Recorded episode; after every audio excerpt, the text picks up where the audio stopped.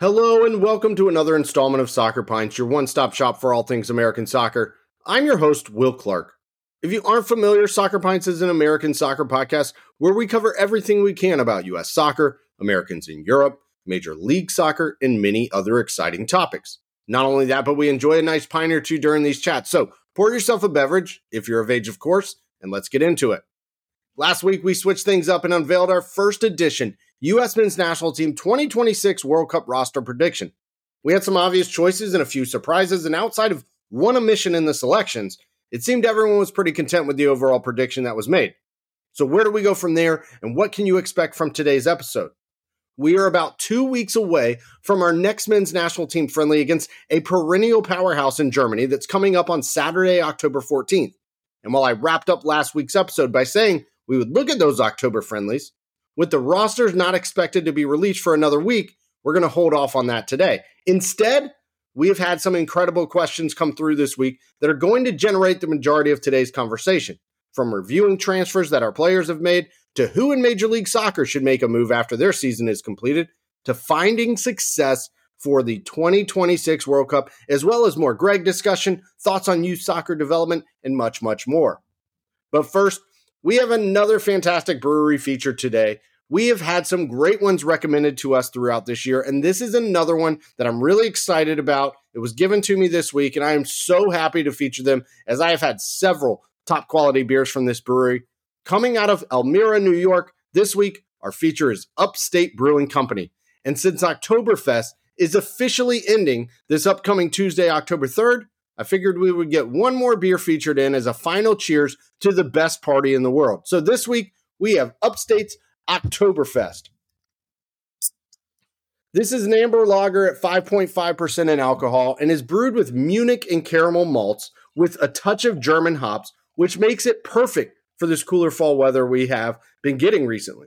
It is really well made Oktoberfest beer and just super fresh, clean, easy to drink. Upstate has been the premier destination for locally brewed craft beer in upstate New York since 2011, with a diverse selection of high quality beers that rotate on a regular basis. Owner Mark Newman gained experience from home brewing, and after moving away from the upstate area to run a very successful construction company out in Los Angeles, he decided to return to the southern tier and start upstate brewing. Mark has always stayed at the forefront of things, whether it's been a new trend or style or just experimenting with various ingredients. But there's always been a consistent theme make it great and make the customers happy. Making over 50 beers per year is no easy task, but it keeps the work fun and allows Upstate to get better and better every single day. Since expanding and opening a second locations up in Watkins Glen, Upstate offers plenty of space for people to come and enjoy their great beers. They are kid and dog friendly and have food trucks on site as well. They are super supportive of their community and give to many different causes too. So, cheers to all the staff at Upstate Brewing for being this week's beer feature. And if you are able to get your hands on any of their liquid, try it out. They do things right. All right. Well, to kick off this week's episode, like I said, we had some great questions come in, and I wanted to make sure to cover some information as it relates to those. So, up first, I was asked, can you review the transfers for our U.S. players since the start of the Premier League and grade them? Did they make the right decisions or should they have gone somewhere else? This is definitely a great question and something we should absolutely look at. Originally, I was going to look at player performances through the first six weeks of the European seasons, but this is in line with that. So let's give out some grades to our main transfers and see if it's been a positive move or a negative one. And to clarify the question a bit for others, I am not just going to go over the Premier League players. We will cover everyone we can in Europe. But to start it off, let's look at our number one goalkeeper, Matt Turner, making the move from Arsenal backup to the top netminder for Nottingham Forest. He is now a starter in the Premier League, getting minutes, getting more experience. He continues to gain confidence in his play. What a story Turner is, going from a basic nobody to fringe MLS player to backup US player to starting in a World Cup and now in the Premier League. It's an unbelievable rise for someone who didn't even start playing soccer until he was 15 or 16 years old. Pretty wild, but such a positive one for our US men's national team. And the move is a resounding A plus plus from me. He might get beat up in some of these matches due to Nottingham Forest being outplayed quite a bit, but I would much rather him be playing than sitting on the bench.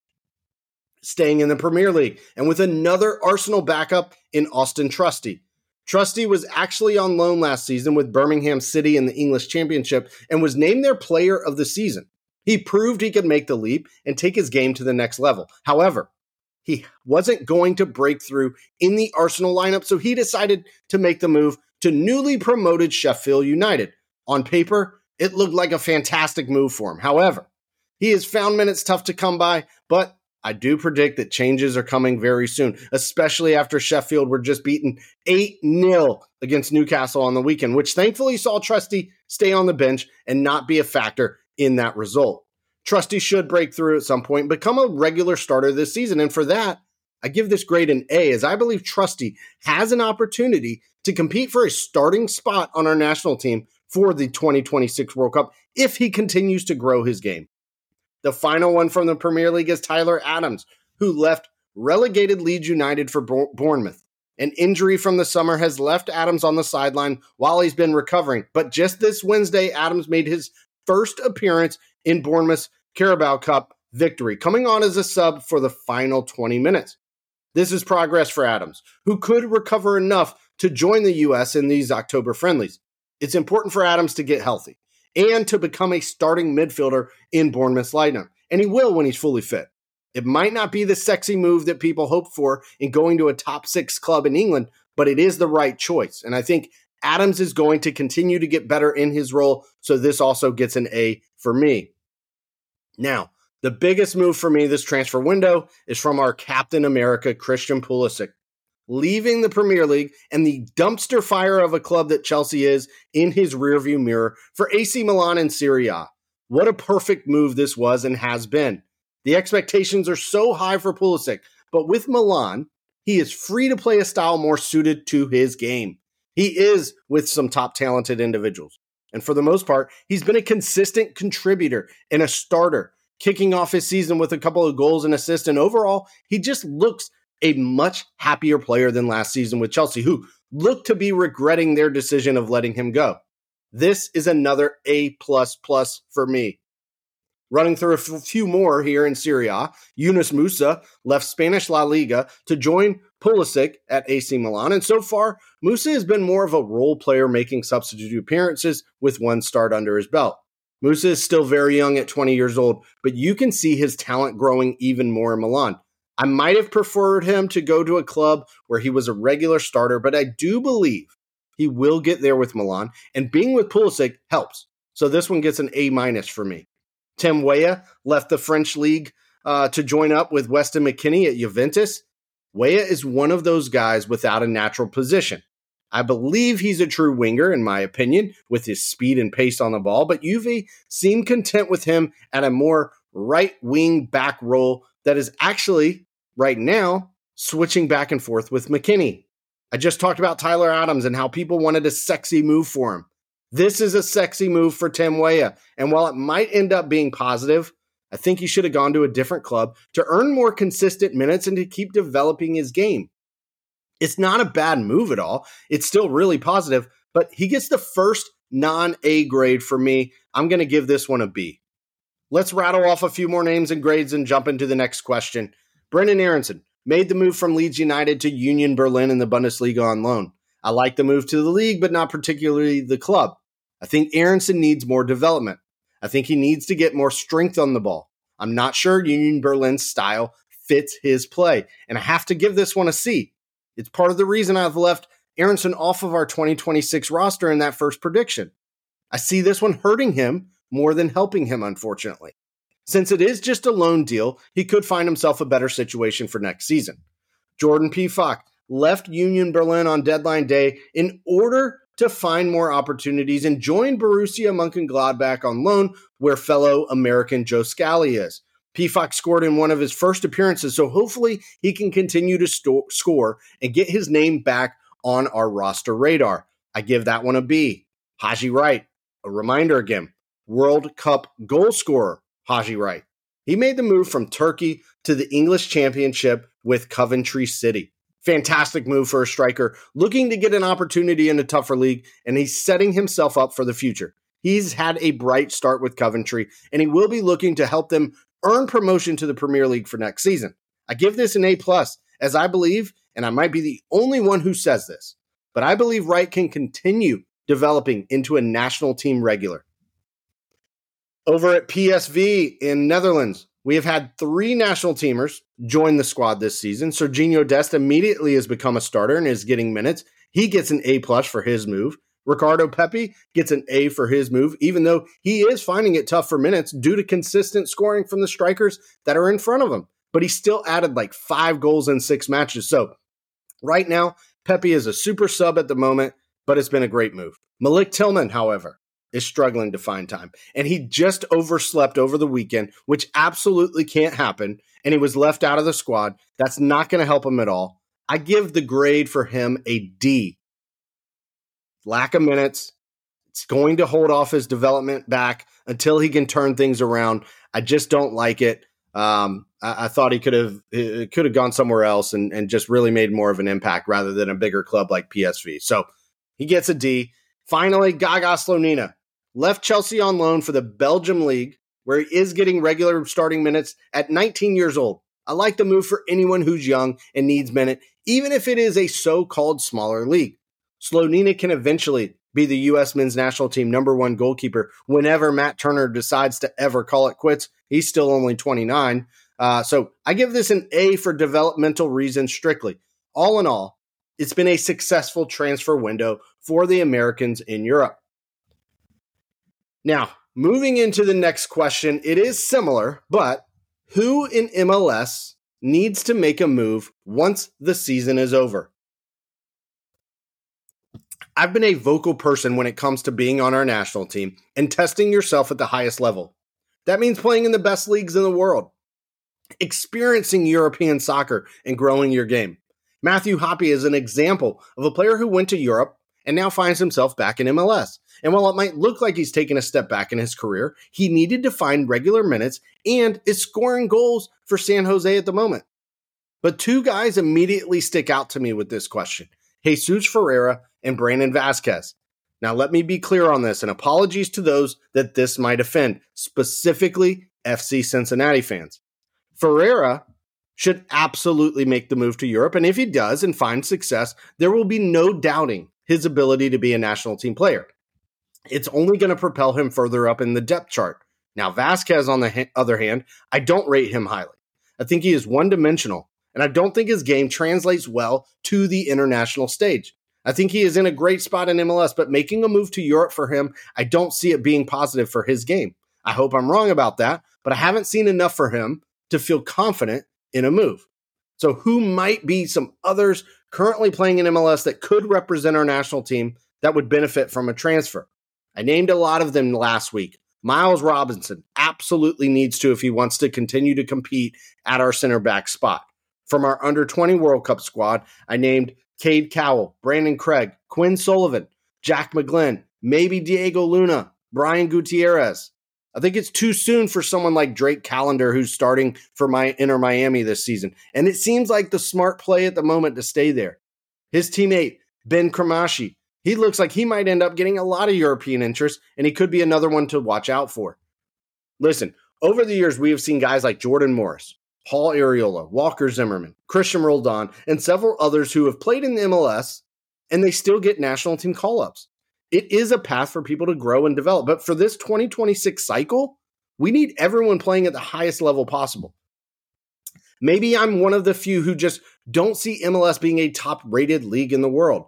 For me, that's always going to be in Europe. My mind will never change on that. And that's why I encourage players to go overseas and test themselves. I'm sure there are other names I'm missing out right now, but we have to move into the next question. So let me know if I missed someone who you think should make a move. Next question. What do you think is the key to finding success at the World Cup, and what will make the U.S. a success at the World Cup? Hey, I really liked seeing this question after making the initial roster prediction last week. 2026 is going to be a different World Cup. Similar back in 1994, ironically, also in the US, There were 24 teams in the competition with six groups of four.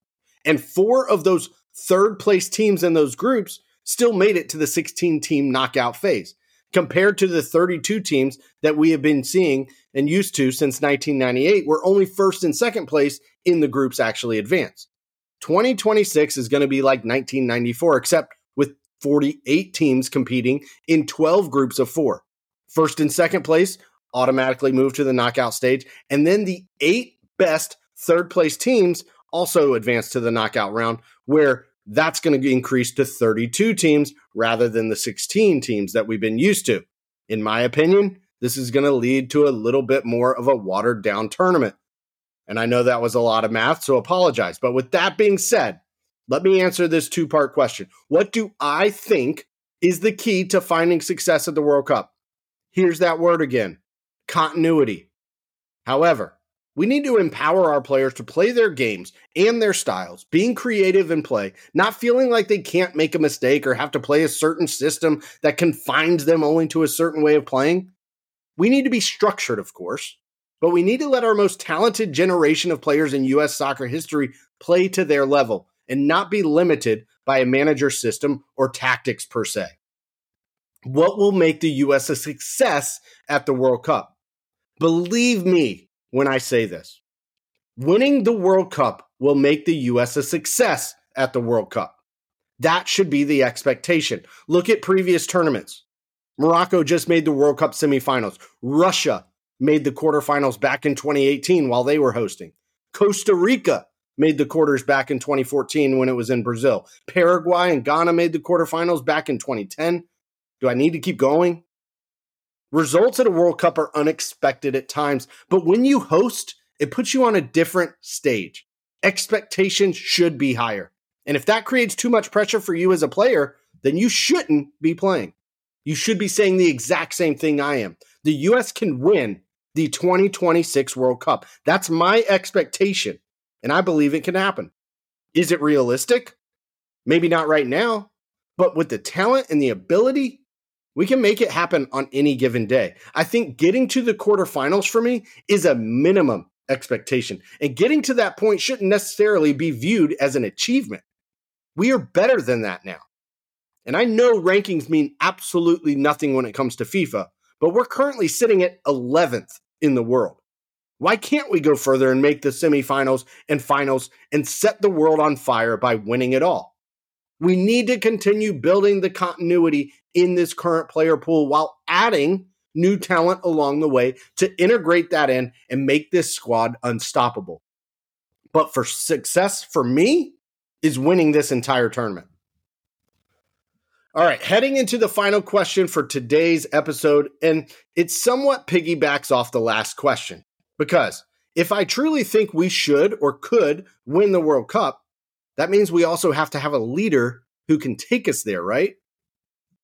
I was asked more than one question about Gregg this week, and I'll save some others for next week. But today, I picked out Do you honestly think Gregg makes it to the World Cup as our coach? What if he loses next summer in Copa America or the Nations League? Is he set to lead this team no matter what? I made some enemies over the last two weeks or so saying Gregg could end up going down as the best manager in U.S. history. It would only mean that if he led this team to success that it has never seen before. Winning Copa America next summer or the World Cup in 2026 would certainly do that.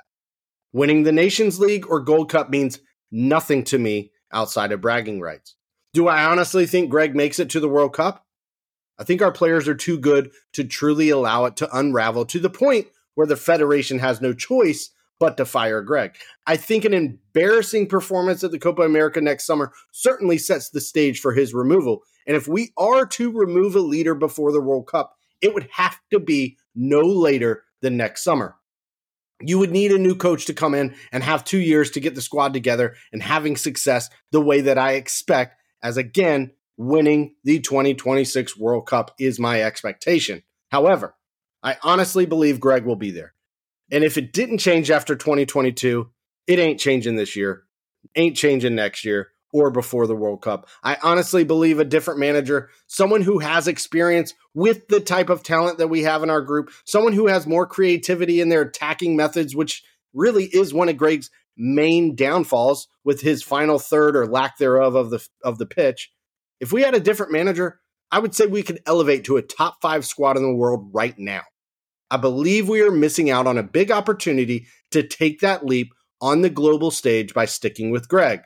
And I think we're going to see him exposed in his systems and tactics when we face Germany and Ghana in two weeks. All right. Thanks again for the questions. I appreciate them. And I love when we can have a full conversation around them. Please keep them coming. On to the final thought of the week, which was actually from a question I got from someone while out last weekend. It was about my thoughts on youth development of soccer in the US. What should kids be playing? How much should they be training? Is there too much when they are little? As I have mentioned and said, but for those of who who are unaware, I've been fortunate enough to help coach this fall with my local Wilmington Hammerheads club in town, specifically with their academy age players, which essentially is under 7 to under 10 year olds. I will also add for transparency that what I am about to say is my own thoughts and opinions and has nothing to do with the club itself. However, when thinking about the response to this question, thought about myself growing up, what I played, how much I played, why I played, and more. I fell in love with the game of soccer at a very early age, probably three or four years old. I couldn't wait to join a local YMCA team to get on a pitch and play.